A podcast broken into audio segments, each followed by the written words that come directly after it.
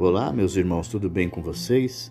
Estamos iniciando o nosso 15 dia do plano de leitura da Bíblia em 200 dias.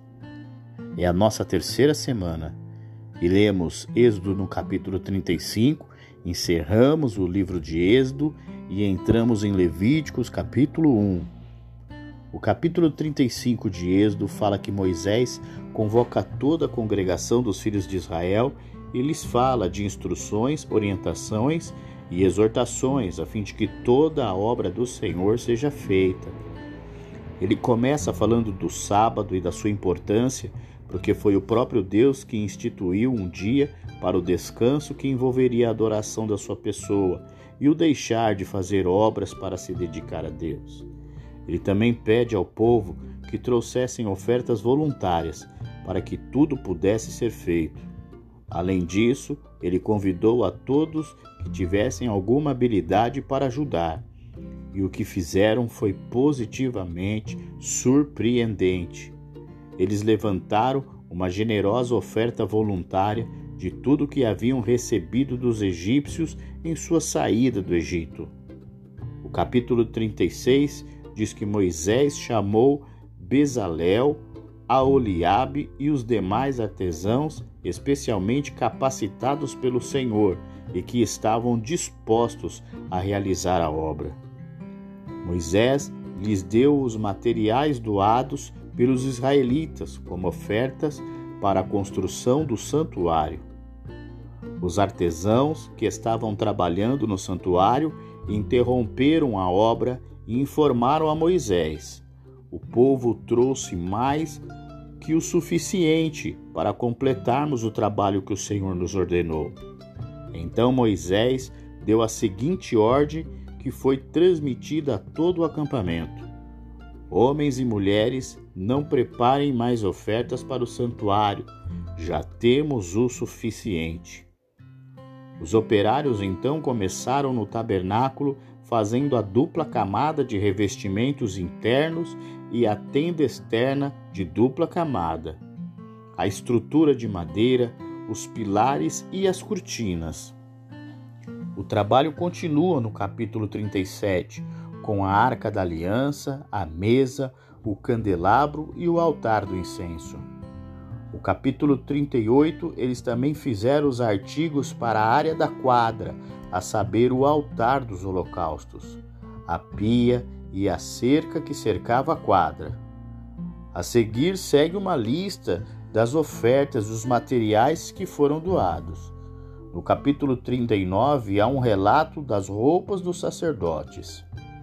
Com muita satisfação e agradecimento, Moisés inspecionou as partes completas, mas ainda não montadas no tabernáculo. No capítulo 40, o Senhor disse a Moisés: Arme o tabernáculo, a tenda do encontro, no primeiro dia do primeiro mês. Ele então supervisionou a construção de todo o complexo e dedicou o tabernáculo e os sacerdotes conforme Deus o havia instruído. Exatamente um ano depois de deixar o Egito, ou nove meses depois de chegar a Sinai, os israelitas montaram o tabernáculo recém-construído. A nuvem então repousou sobre ela como evidência visível da habitação de Deus entre o seu povo como centro da sua vida e o objeto de sua adoração. Sempre que a nuvem se levantava de cima do tabernáculo, os israelitas seguiam viagem.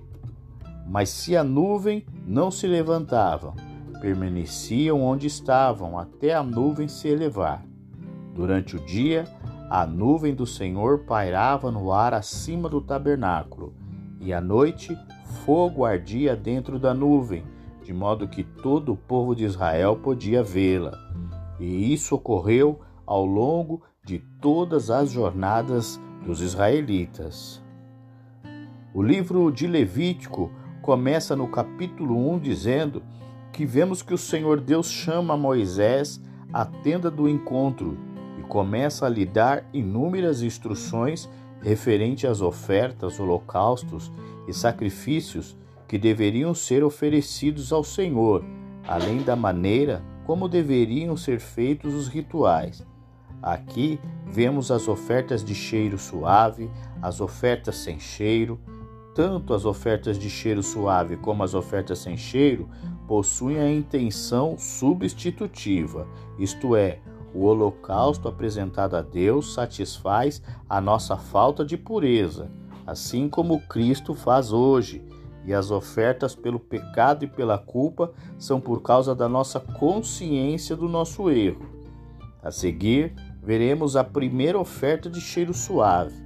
O fato de ofertante colocar a mão sobre a cabeça do animal a ser oferecido simboliza a transferência da culpa.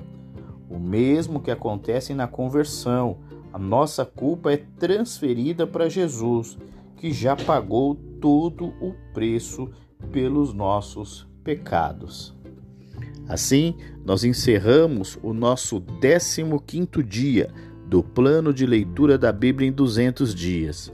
Continue lendo, buscando conhecimento da palavra do Senhor. Um grande abraço e até o nosso próximo encontro.